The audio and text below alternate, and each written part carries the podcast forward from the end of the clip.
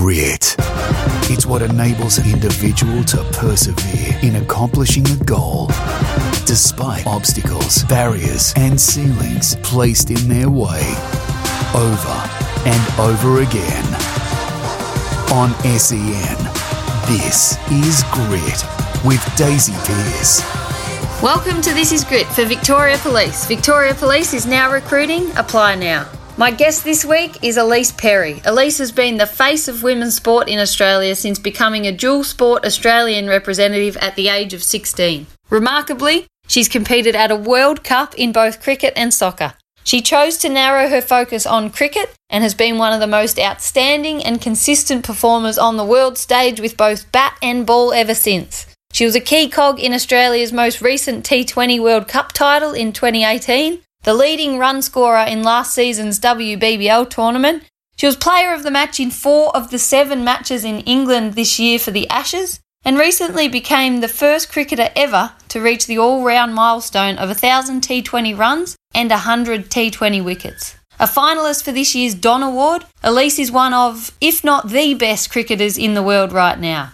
She's also a thinker, articulate, humble, no fuss, and cares deeply about her sport. I caught up with her at the team hotel between matches during their recent series against Sri Lanka. Enjoy, Ellyse Perry. Well, I've been sitting here for a little while thinking I look like a fan creeping out the front of Ellyse Perry's hotel, and then I realised I don't just look like one, I am a fan creeping out the front of Ellyse Perry's hotel. Um, thanks so much for joining us. It's a real honour to, to meet you and have the chance to catch up. Oh, not at all. It's a pleasure to chat. um, Sorry, as a mutual fan as well. Oh. So. You're fresh off a T20 series win last night against Sri Lanka, and I've literally been able to grab the hour between team breakfast and getting on the team bus headed for Brisbane for the ODIs. So thank you. oh, not at all. My pleasure to chat. Has this sort of program of flying around the place and living in and out of hotels and bags? Thank you. Here are our coffees. thank you very much. Long black yeah. for Ellyse Perry. yeah, that's my coffee choice. Yeah. Um, yeah, has it become normal? Um, yeah, it's funny actually. We were sort of chatting about this this morning. Certainly, um, every year it gets a little bit busier, which is just awesome. Like it's really indicative of how much the, the sport's growing and evolving. I guess there's like pros and cons with that in terms of not spending huge amounts of time at home or with family and, and friends. But yeah, I think the experiences and I guess the progress that that's led to for our team has been pretty awesome. And yeah, so it's been nice. I've seen a lot of the world in the last um, 12 months in particular, but know, even the last couple of years. So yeah, it's kind of new and exciting and um, think you kind of like look forward to the next thing all the time at the moment. So uh, we're pretty lucky. Now, your story is one that's been well told, but never gets old or dulls in its impressiveness. A 16 year old who, within the space of a fortnight, debuted in both a cricket national team and also a soccer national team for the Matildas. 99, this is a number I'm pulling out of my bum. 99.9% of people don't get to excel or play at the highest level in any sport. You did it in two. What was it about you that enabled you to do that? Look, I think a lot of it is probably like um, many stories in, in sport. It's kind of about good fortune and timing. Um, I think there was certainly an, an element of that in terms of my opportunity to play you know, firstly cricket. I think um, you know, so some some re- big retirements just before I was selected to debut, and you know, they were in um, I guess similar roles to the way that I play the game, and um, so it was sort of like okay. And then there was a few injuries, and I think you know, fortunately, the selectors just decided they'd take a gamble on a, on a kid for a, a series. Um, and then with football, it was kind of a, a, similar thing. Like there was an opportunity to send a, a younger, more inexperienced team to a game over in Hong Kong, and and they did that, and I was a part of that group. So yeah, I was just kind of one of those things. Like it just all fell into place when it did. But you know, at the same time too, I think wrapped up in that is probably like some incredible support from certainly my family and my mum and dad in particular, but but also just some really great coaches and, and people involved in sport along the way that always made me enjoy it and want to be a part of it. And yeah, I guess I've just always had this uh, a little bit of an innate kind of sense of wanting to challenge myself with things, and so um, yeah, from from a reasonably young age, I just always wanted to be a part of things and, and try out for things, and yeah, fortunately things went my way. Yeah, at the time that they did. So before you were doing it in green and gold, w- when did you first fall in love with either cricket or soccer, or which one came first? Um, actually, I think they kind of were pretty much the same year. I was a huge tomboy at school. I, I've got an older brother, and I sort of, you know, used to play with him in the backyard, and you know, I guess go exploring the local neighbourhood of the weekend and all that kind of stuff. But um, yeah, when I went to school, I just kind of gravitated to all, all the boys in the playground and wanted to do what they were doing. And I just distinctly remember a couple of the guys that I was friends with talking about joining the local soccer team down at the Beecroft Wombats, which I went to Beecroft Primary School, and they were like, "Yeah, we're going to go and try out in the under sixes, I think." And I was just asked mum and dad if they could take me along, and so I did that. And reasonably similar thing with cricket. It was probably a little bit more motivated by my dad and my older brother playing um, playing cricket, but yeah, I just had a crack at it, I guess. We're sitting at a busy little cafe in a side street in Chatswood in Sydney, having a coffee, chatting to Ellyse Perry. Um, I'm mindful not to bore you with questions that you've probably been asked a million times before. I think the last time you were asked it, I heard your answer, and I thought I, I better not ask it, but I have to go there for people that maybe haven't heard your story in great detail before. But I can imagine juggling the two sports would have made your adolescence very different to most of ours. um, yeah, maybe. I think, yeah, it's um, it was a lot of fun, absolutely. But I, I, do think probably to an extent I maybe grew up a little bit quicker than, um, yeah, especially like still being really close with a lot of friends from school. Like it's almost they kind of joke with me now at the moment, like that I've kind of like done this reverse Benjamin Button thing where I grew up pretty quick and was pretty serious about, you know, I guess trying to be successful in sport, and so like you know when they were they're going to parties during the week and all that kind of stuff. I'd, I'd always go along, but I'd, I'd drive them and then I'd leave pretty early and, and that kind of stuff. Whereas um, I guess now, like having had that experience when I was younger and um, being really serious about the work that I was doing, um, not to say that I'm not anymore, but I think I kind of figured it out a bit more and so I'm maybe a little bit more relaxed than, than they used to be, hence the Benjamin Button reference. But like, yeah, I mean, it just that's how it panned out for me, and I like absolutely love the challenge of especially juggling two sports. I guess when I think about it now, it'd be interesting to see what that would be like because women's sport and yeah maybe you can add to this daisy having experienced it through AFL but women's sport has just evolved so much now that like back when I was probably playing both they were both very much part-time kind of vocations and you could kind of do both and it was okay whereas now there's so much um, time and commitment just in playing one sport. So i guess again like it was just timing and, and luck that i kind of had that experience. Just on that i guess the decision to have to focus on one and choose cricket was that with a tinge of sadness that you had to give it up or almost excitement that the place of women's sport had gotten to a spot where that was almost demanded. Yeah, definitely a mix. Like I loved loved playing soccer. Yeah, and I think because they're quite different sports, like the fact that know I could go to soccer training and be over in 75 minutes and it was like short, sharp and intense and you'd be, you know, really knackered by the end of it and similar with the games, whereas cricket's a pretty heavy investment of time. Um, so that, like, I love the differences there and just the different people and, yeah, I suppose just the way that the sports are, they're just inherently like there's cultural differences and all that kind of stuff. But on the other hand, like, the fact that I guess I had to end up just playing one sport is like an amazing nod to the progress that's happened within women's sport in that time and like it would be entirely selfish of me to want to keep playing both when there's this yeah great opportunity to I guess be a full-time professional in one for so many people. I know you're going to give me a humble straight bad answer, pardon the pun, but how would you go if you pulled on a Matilda shirt tomorrow? Oh my god, totally rubbish. I'd actually, yeah, like Oh, I, I couldn't honestly imagine it. Um, yeah, I just feel like that. You know, both sports like cricket and, and football have evolved so much in the space of five years. And like I look at the Matildas and the way that they play now, um, and I would be zero chance. I'd be left left in dust on the field. But um, yeah, it's been great to watch them evolve, and um, I'm certainly still a huge fan. I think there's probably a lot of people that are glad that you said that. If that is in fact true, it makes us all feel a little bit better about ourselves. My hammies are hurting just thinking about it. I reckon I'd just pull one taking off to try and get a ball. you mentioned your high school life a couple of times. Like you, I'm a big fan of the Howie Games podcast, and I listened to your episode on that. And you spoke about this period in your high school life where it became okay to excel and achieve, and you loved high school because whether it was an age thing or that school in particular, you found a place where you were encouraged to try. I'm interested to hear you explore that a little bit more because this is something that I have experienced personally, and also I've seen it in my little sister. And now that I've got a daughter, I'm so mindful of it as well. Talk us through that experience a little bit more.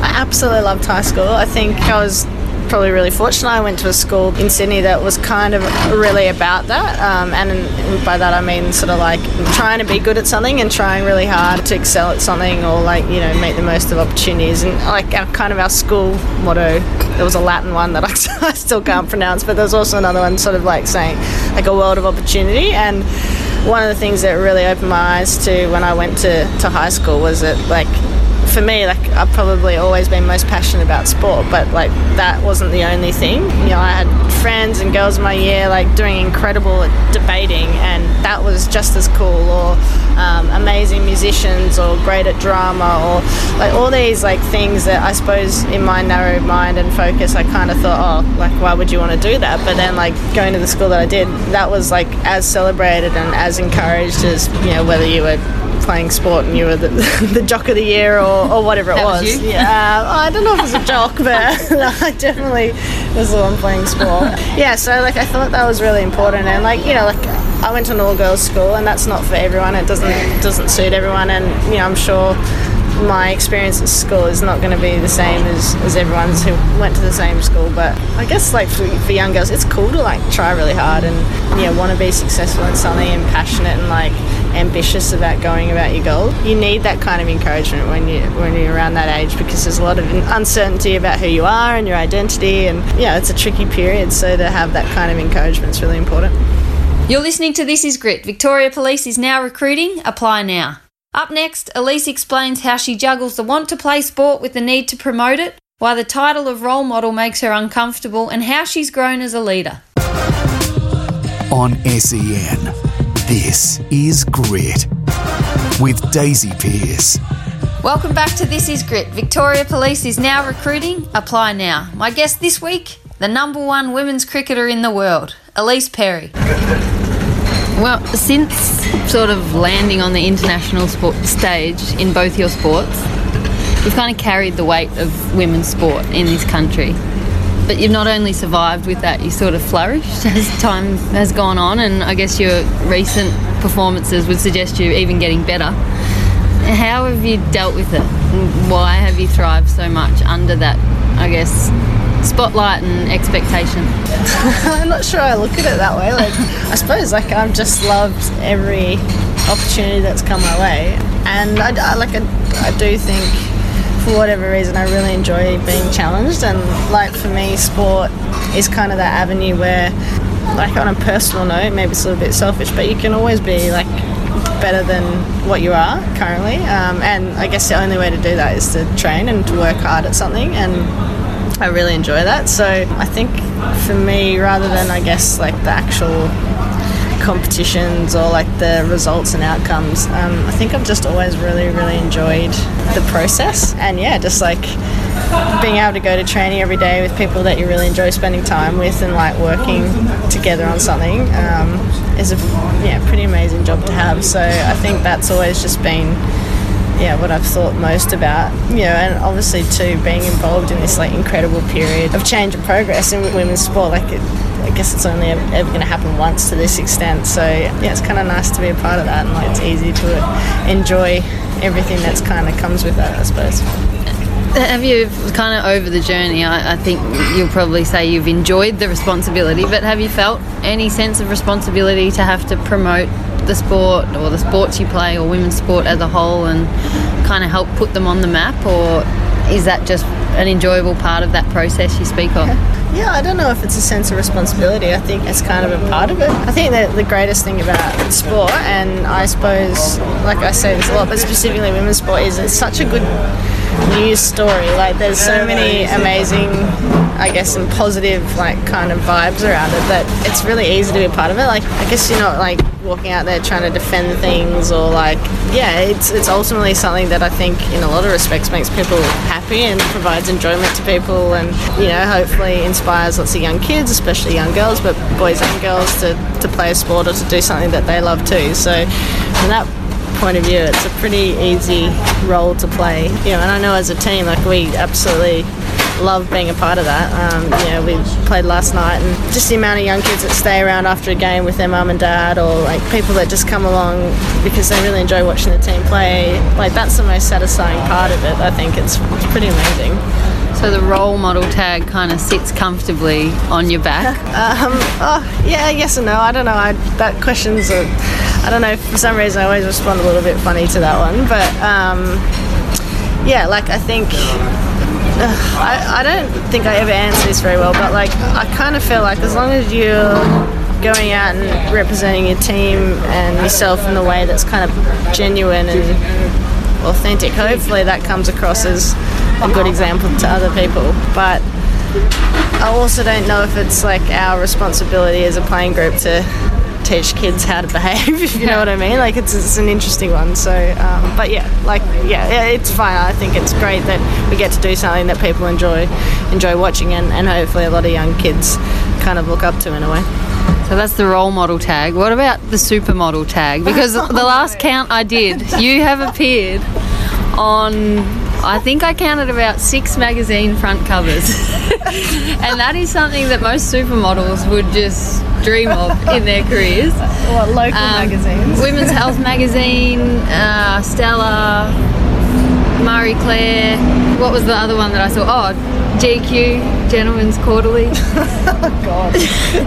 How has that side of being a, a, I guess, an elite athlete and a very highly marketable one, how have you kind of lived that evolution of your standing in, in sport, I guess? Yeah. Um, oh man. Um, actually, it's funny. Like thinking about it as an evolution. I suppose like when I first started out, yeah, I would say that like it was almost an even split in terms of training and, and touring and playing versus I guess doing some of that sponsorship work and like pro- promotional kind of work. There's almost like equal amounts of time spent doing that, and then in the last couple of years, as the games have professionalized and like we're playing so much more and touring and girls are training full time like I would say a lot of that stuff is like um, the promotional stuff was kind of like completely dropped off.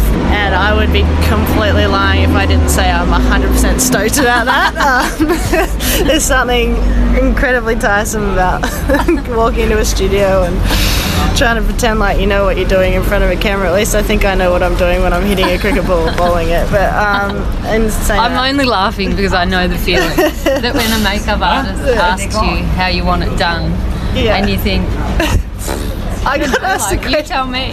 I got asked a question the other day, and you, you, you might know. The makeup artist asked me what kind of skin type I have.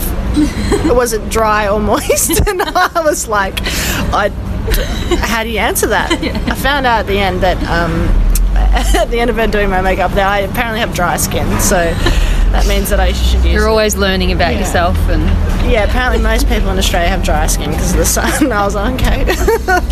there you go. I guess it, that shift that you're talking about in the split is indicative again of the progress and that you're no longer having to supplement your cricket income with that kind of activity as much. Uh, yeah, no, I absolutely agree, and I think there's probably another part to that, um, and something that I think is like really crucial for the continued development of, of women's sport is that I guess people are now looking at female athletes for their athletic endeavour. Um, and, and are genuinely really interested in that. Whereas I suppose in the in the past, like a bit of my experience was it's a bit of a gimmick because I played two sports and that's sort of marketable and that's great, but they weren't actually, I guess, really that interested in the competitions that we were playing in as a team or like how the team was actually going or like you know the nuances of the game and like you know all those kinds of things and, and results and that kind of stuff. It was sort of more like oh this is a story that we can tell. Um, whereas now I think it's like the way that people watch our games and like hopefully continue to become more and more critical in terms of the way that the team plays and performs and like you know what kind of success that we're having is really important because I think that's sort of like in essence how you cover professional sport whereas I think in the past maybe women's sport has been more about like just what stories we can tell about a couple of players I suppose don't worry, there's a whole segment coming dedicated to the inner cricket slash sport nuffies in both of us, but I'm just getting us there so that everyone else who maybe isn't as into it stays oh, on the journey with us. Oh, that was certainly not a crack at you. no, no, no. no. The people that picked me I know the feeling though. was there a moment where it suddenly dawned on you that you weren't the kid of the team anymore and you're in fact one of the grown-ups and one of the leaders? Um, yeah, probably when some of the younger girls use phrases that I actually don't understand. What's the one at the moment? The OG. I had to ask for clarification on what that actually meant. Um, apparently, it means the original of something. Oh. Yeah, original gangster, maybe. I, You've enlightened me. Like, yeah. So, yeah, that actually started happening a little while ago. So, I don't know. It, I still kind of feel the youngest in a way. It's really weird. Like, it's kind of like at whatever point that you well, this is how I feel about it anyway. I don't know if you might feel differently, but at whatever t- point that you sort of entered the team at, I think it's almost like you feel like time stands still, and that's your identity in the team from there on. no matter how much time goes goes by, and no matter who comes and goes. Exactly, you just sort of think of yourself. I think it is one of the best parts of playing a team sport is that you have this outlet where you can go and age is completely irrelevant. you can act however you want and be whoever you want to be, and there'll be someone there that picks up and goes along with you. yeah, that is very true actually. And funnily enough, I think sometimes it's the older girls looking for an outlet to be really irresponsible and immature again. On your leadership though, because I mean, you're the captain of the Sydney Sixers, and although not title of the captain in the Australian team, I'm sure I know you do a lot in a leadership sense to support Meg and inspire your teammates. What is your philosophy around leadership and how has that grown over the journey?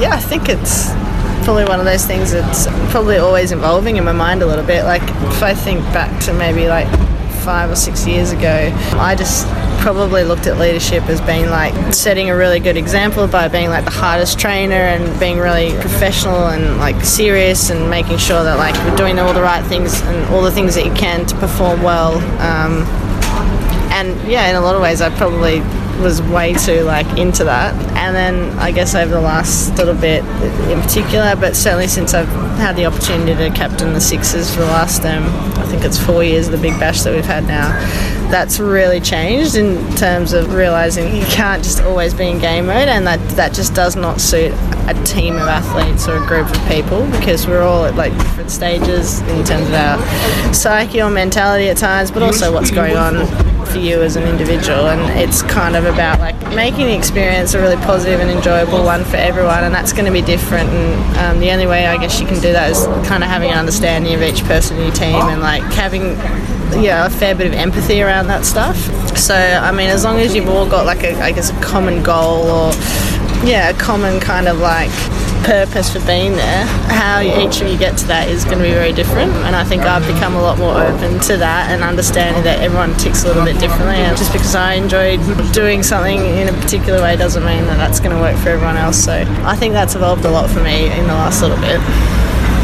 Thanks for listening to This Is Grit. Victoria Police is now recruiting. Apply now. Coming up, we put cricketing superstar Ellyse Perry through the AFL footy record pocket profile and find out about how her and Wallaby husband Matt Toomua make it work, the story behind her nickname from longtime friend Alyssa Healy, and her pre-game superstitions.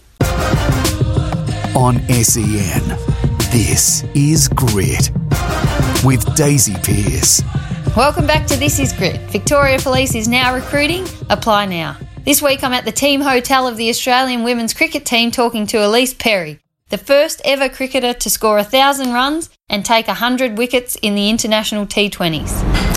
All right, the third segment of all our interviews on This Is Grit is something I've stolen out of the AFL footy record, which you may or may not be familiar with. I know you're a Sydney girl, so when I say footy record, you probably think NRL Yeah. or soccer, uh, or in fact, union. yeah, maybe union these days. because of what? Um, oh, just because of some random guy that I know. but I have moved to Melbourne, so I'm trying really hard to learn a bit more about AFLW, especially because um, one of the girls that's actually li- living with me at the moment, she plays for GWS in the AFLW, so she's taken me for a few kicks and like, yeah, we've been we've been learning. Well, I've been learning. She already knows everything, but Well, the random guy Ellyse speaks of is her husband Matt Toomua. Yep. He plays for the Wallabies. He's a fly half for the Wallabies, but recently came over to Melbourne to play with the Rebels. So that is that basically what's brought you to Melbourne to try and marry up a bit of your schedule.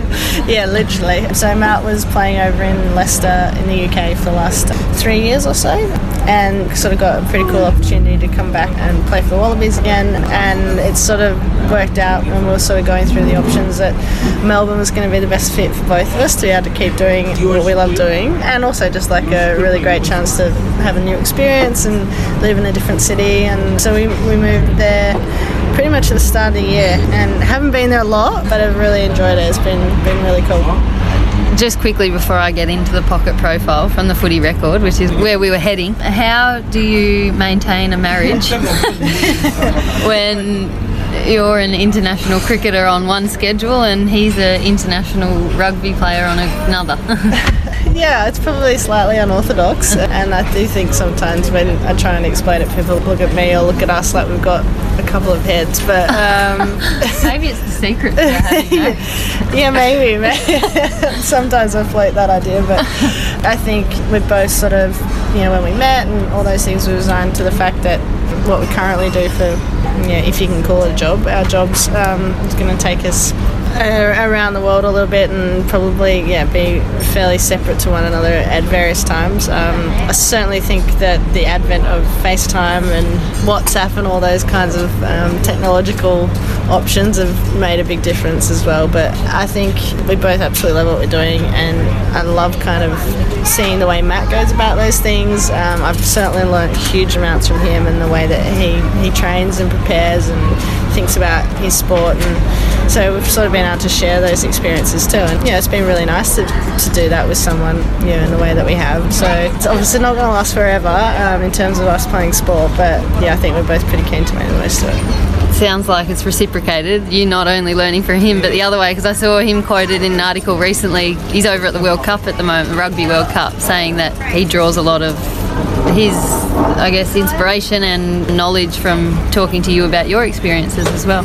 It's been really cool actually to share that. Like, uh, we both obviously play quite different sports, and I think it's funny because we don't really talk so much about the intricacies of our sports to one another. I think we're both pretty secret by the time we get home, but um, just like general like philosophies and, and mindsets around things, and particularly like ways of doing things within a team structure and like high performance type stuff. I think we both got a bit of an interest in that, so it's been kind of cool to swap stories and give each other ideas around that stuff. So yeah, it's been really really fun. All right, pocket profile. I was a long time getting there, but it's a punchy little segment where you just Yeah. quick fire answers, whatever comes to mind. Okay. First one, it's just a loosener. Do you have a nickname? Yes, it's Pez.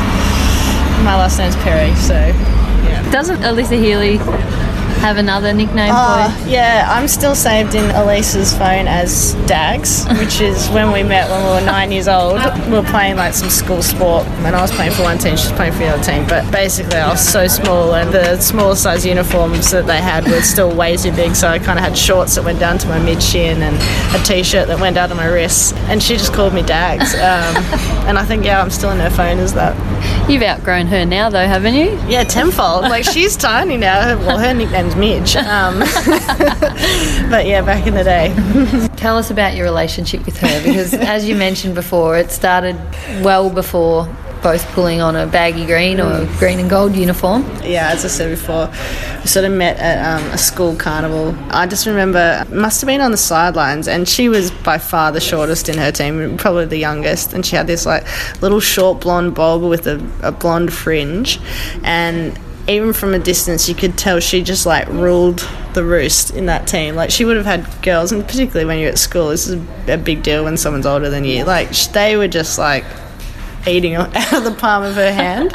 Um, to an extent, I don't think anything has changed. Um, yeah, that was kind of my first impression of, of Midge, and I just thought, wow, like she's pretty cool. And then we met, so we, we sort of like ended up in the same team after that that carnival. They picked sort of like a rep team, and we met, and I was like totally shy, and I just remember having like these really cool like surf sandals that I really wanted. I think they were Reefs or something like that, and. I was like, Mum, can I get a pair of them? She's like, No way, you can't have them. Like, so then I was jealous of Midge as well, as of, in awe of it. but um, yeah, since then, like we've literally played in exactly the same teams. I think since we're nine years old. So club cricket, state cricket for Australia, for the Sydney Sixers and the Big Bash. It's it's amazing. School cricket as well. We didn't go to the same school, but it's same school rep teams and all those kinds of things. So it's been a long, long journey. Um, and I think, to be fair, we're probably a little bit more like sisters than we are friends in the sense that we just know each other so well. So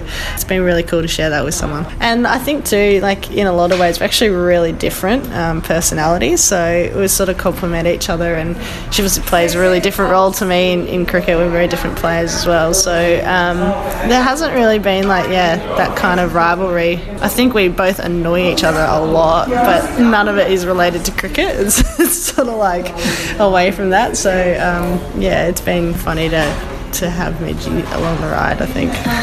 Because she's always been like one of the most talented, if not the most talented, in any team that she plays in. And for her now to be able to put it together in performances, it's been really cool. We're chatting to Ellyse Perry doing the pocket profile from the AFL footy record. Things are about to get very hard hitting, so stick with us. Have you got any pre match superstitions or routines? Yeah, definitely routine routines. I like to like write a few notes in in a book before we leave for the ground. I actually always probably the last pe- person I speak to before we play a game is my dad. So my dad's still my batting coach um, with cricket, and we have sort of always done cricket together. It's kind of been like this thing that we've shared. So I always check in with him before we play a game, and then I'm a little bit like weird with I like putting things on the right side of my body first. I've got no idea when or why that started, but like I put my, my right shoe on my right pad. It's pretty stupid. And cricket seems to enable all those kinds of like superstitions within a dressing room. But yeah, that's probably my one. What's the greatest individual effort you've ever seen on a cricket field? Oh, so last If it wasn't year- last night. oh yeah, that was pretty amazing from from Alyssa. Um, last year, I think actually in our semi final the WBBL, we were playing the Melbourne Renegades, and they needed three off the last ball, and it's probably like in a team sport that is a lot of ways very individual. It's the most team play I've ever seen occur on a cricket field, and I'm a little bit biased because it was the team I was playing in. But essentially, um, the Renegades needed three off the last ball. The ball got hit out to deep backward point, and our cover fielder basically ran a long, long way around to get to this ball. It's like amazing dive save, taps the ball onto another one of our fielders who's like come to support. She's picked it up, thrown it back to the wicket keeper, who's then caught it and then thrown it to the bowlers and hit the stumps and run the batter out, coming back for a third run. So it was like the most amazing set of events ever. So it was a tie and then we went into a super over after that. But like I've never seen anything. It was incredible. Yeah, what is your most prized possession? probably my Akubra, I think. Is there a story behind it, or you just um, like it as a fashion accessory? No, I kind of like done a fair bit of camping the last little bit, and there's something about I don't know putting that hat on. It kind of just like makes me happy. Flow on from that then. Favourite holiday destination? Where do you take your Akubra? Yeah, I think anywhere around Australia really. I I'm a bit loath to jump back on a plane and go overseas at the moment. I like as as great and wonderful as the big wide world is. I think there's so much in our own backyard that we don't get to see. You know, even though I travel around Australia a lot to play sport, you sort of only end up in the major cities. So yeah, it's been nice to kind of get away from that and see a bit more of it. Most famous person you've ever met? My auntie would kill me if I didn't say Prince Harry, I think, and Prince William. She got really angry at me because I probably wasn't as excited as, as she was about it, and I didn't invite her along. So, oh. not to say I'm not a fan, but um, yeah, she, yeah, that that was pretty cool. Is there a talent that you wish you had? Oh yeah, I'd love to be able to sing or dance or both. That's pretty greedy, but um, it's incredible how many athletes actually answer with that. yeah, well, I one of the girls was trying to teach me how to. I, I, I believe it's called shuffling. the other day on the dance floor, and all I managed to do was do like high knees, like it was like a running drill. so embarrassing. Thanks for listening to This Is Grit. Victoria Police is now recruiting. Apply now. Up next, Ellyse opens up on the impact that being fully professional has had on women's cricket and her strong views on the pay gap between male and female athletes. You don't want to miss it. On SEN, this is Grit with Daisy Pearce. Welcome back to This Is Grit. You're more suited than you might think to join Victoria Police. Apply now. My final guest of the year for This Is Grit is record breaking dual international sports superstar Ellyse Perry. Ellyse, talk to us about what the feeling was like, physically, emotionally, all all things when you lifted your bat, having hit a double century in the Ashes a couple of years ago. I guess like um, when you play for a reasonably long period of time, you end up having some okay days where things just go your way by law of averages. But that game in itself, like that test match, was just like it was such a cool experience. I think it was the first ever day night women's test match and then played at like this iconic ground in North Sydney. And people came which was the biggest highlight by far. It was like across the four days like the people that came along and just like thoroughly enjoyed the cricket and the atmosphere. And yeah sort of in, in my mind like particularly because it was test match cricket which is not something we typically play a lot of or have had much support with in the last little bit. Um, yeah, to have people like really show up and say that they were interested and cared, it was absolutely awesome. So I remember that game a lot for that. Um, it was very special, and it was nice to yeah just play a role in it. I guess we ended up drawing that ma- match because if anyone's sort of interested in cricket, probably knows that North Sydney is like undoubtedly the best place to bat in the country. You, like once you're kind of in, you don't get out. But um, yeah, it was cool. I don't think we can put the, the whole innings down to it being a good batting wicket, but you certainly vindicated people turning up with your performance, so you put on a good show. Do you have a favourite format? It sounds like Test yeah. is your true love. yeah, I think so. I think for most people, like playing a Test match and I guess receiving a baggy green is pretty much the pinnacle of, of playing cricket for Australia. It is a little bit different in, in the women's format, or sorry, in the women's game, just because we don't really play much of it. We only ever play against England in in an Ashes series. So oh, they're almost a bit of a novelty, really. But they're great, and they are like the ultimate test, I guess, of your ability in every facet. Like not just, you know, I guess T20 is a different kind of test in terms of being dynamic and being able to really like take a hold of a game quickly. But I guess with Test match cricket, it's so drawn out and it like asks so many questions of you relentlessly. That in itself is like such a great thing to be a part of. What is it about the dynamic of your team at the moment? Because yeah. it had great success both at the World Cup and the recent Ashes and the series like dotted along either side of that. I don't think you've lost one for well since before the World Cup when you took on New Zealand. Yeah. Or maybe back further than that, but that's as far back as I could remember. But what is it about this team or the program being run by Cricket Australia at the moment that seeing such good results? I think it's probably a, a, combination of a lot of things. I think we've got like a really great blend of experience and yeah, youthful exuberance as well. Um, that's kind of created this really great atmosphere and, and vibe amongst amongst the group that lends itself to people like really enjoying their time and, and wanting to perform and like being ambitious and motivated, but also being like you know, really great team players. I think that's a really nice blend that we have at the moment. I think undoubtedly the fact that we are so well supported by Cricket Australia and you know the resources that are now accessible to us in the way that we are able to train and prepare and travel and um, all those things definitely make a big difference and you know we've probably been professional now for four or five years and like I think that is really starting to pay dividends in terms of girls' performances and the way that they go about things. Um, think we've got a great great coaching staff, and I think you know in a lot of ways, and I'm not meaning this as an arrogant comment, but I think we're leading the world in those things. So it's almost our duty in a way. It sounds a bit weird, but it's our duty to, to perform and play well and, and show that if you do invest in this and if you do really set like a, a level of importance to your women's team, they're going to play well and represent the sport well. Yeah, I think it transcends what you're saying beyond cricket too. Mm. It's certainly something that I love watching unfold because it's kind of like evidence of that with great investment and professionalism, you know, you, you're going to get a better standard and results. So as someone that's involved in other sports. I love watching the cricket team for that reason. Well, it's yeah, it's a, it's a really funny one, um, and you might have a comment on this, but I think one of the best things that ever happened to us is actually the advent of the AFLW because I think cricket and AFL kind of have this weird rivalry, right? And um,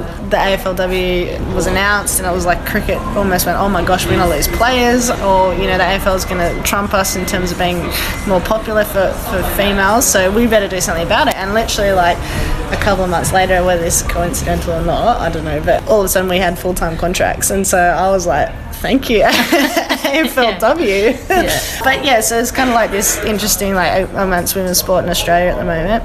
It's like this really great collaboration, and everyone's pushing for progress and development, and really want everyone to do well. And then there's like this undercurrent of like competition about, yeah, but we don't want you to do as well as what our sport's doing, if that makes sense. Yeah, uh, you're so right. And people often will say like, oh, you're bitter that the cricketers are full time and you know they get this, this, and this, but it's almost the complete opposite. I love that you guys have that because, like you're saying, it creates this jostling of wanting to be better and the best, and yeah. that can only do one thing. It just keeps raising the standard and the bar for the opportunities and conditions that we have. So I think it's it's all good. I, I love watching it all unfold. yeah, well, I think as the athletes, we're in the best position, right? Because we're just kind of reaping, reaping yeah. the rewards. Yeah. I think it's all the administrators that are having a hard time. yeah. Actually, just quickly on that, I mean, it's very topical at the moment in Melbourne and within AFLW circles throughout the country with a big pay deal being negotiated at the moment. I've always been interested in your answer to questions about say, the wage gap. What is your take on that in your sport?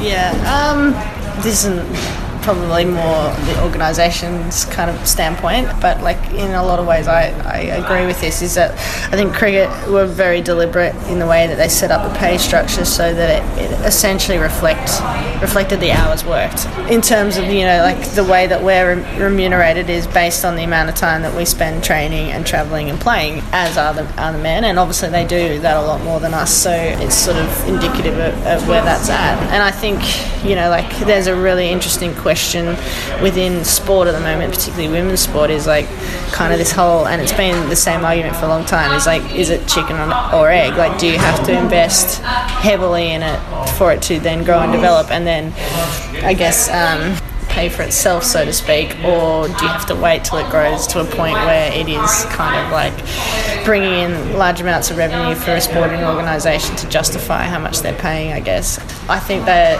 there's probably a, a medium between the two that you, know, you have to invest um, some money and, and make it really visible for people and give the sport a chance to grow. But at the same point, um, I think you've got to make sure that the sport is is built on really solid foundations. And for me, I think it's interesting because like the last couple of years has been like this huge watershed moment in, across women's sport in the country, and all of a sudden this narrative and the way that it's reported about in the media is all about like quality and how much people are being paid and like all those kinds of things. But in reality, from my experience, it's like this progress has been happening for like the last decade, if not longer. And so, like where cricket is at, for example, and probably one of the leading sports in, in the country, is because there's a solid 10 or 15 years behind it where be steadily increasing the amount that players being paid, but it's also reflected the amount of like I guess TV viewership that we're bringing in, uh, broadcast deals and, in, and interest in that, the, the, amount of people that come into games, the amount of young girls taking up the sport, like it sort of all goes together. Um, whereas I suppose in other sports that are a bit younger in that sense, like I think there's kind of like this real rush for it to all happen overnight, and it just doesn't. It's great that that's people's ambition, but I think it's got to be a little bit more measured than that. So you're somewhat content and understanding that it will never be exactly the same when you look at raw figures in wages and that kind of thing until it's generating its own revenue and self-sustaining in a sense. Yeah, but I think in saying that, like to me, that's the only re- way I would want it to be the same um, because I think that means that we're doing our jobs as well as we possibly can. Like, I guess, as callous as this sounds, I'm not interested in a handout. Like, yes, I think you need to be able to support female athletes and give them the opportunity to prepare and train and play as professionals so that they can actually achieve what you're asking them to achieve. But at the same time, like, there's some responsibility and ownership there for us to produce a product that is good enough and entertaining enough to make people want to invest in it. So yeah, it's not just one way or the other, um, but it's a really exciting and interesting space to be a part of, no matter what. Well, the bus really is about to leave, and we can't finish on that. So, just as a finisher, to get off that heavy topic, the World Cup on home soil that's coming up in February this year. How excited are you about that tournament? Really, really excited. Actually, I think without a doubt, it's sort of been probably billed as the biggest tournament that that I certainly am um, potentially going to be a part of. You know, if I'm selected and all those kinds of things. But um, for them to have, I guess, set this goal of like having the final at the MCG on International Women's Day and like really wanting to be like a, a full house. Um, Mark it in your diaries, yeah, I reckon.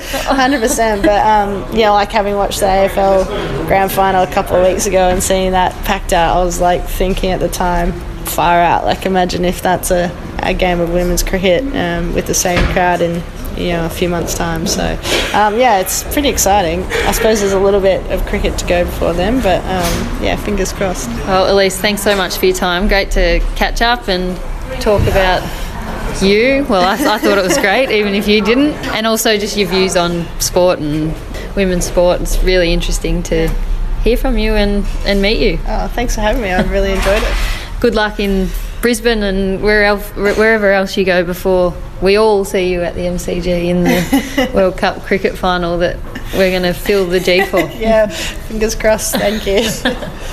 Thanks for listening to This Is Grit. Victoria Police is now recruiting. Apply now.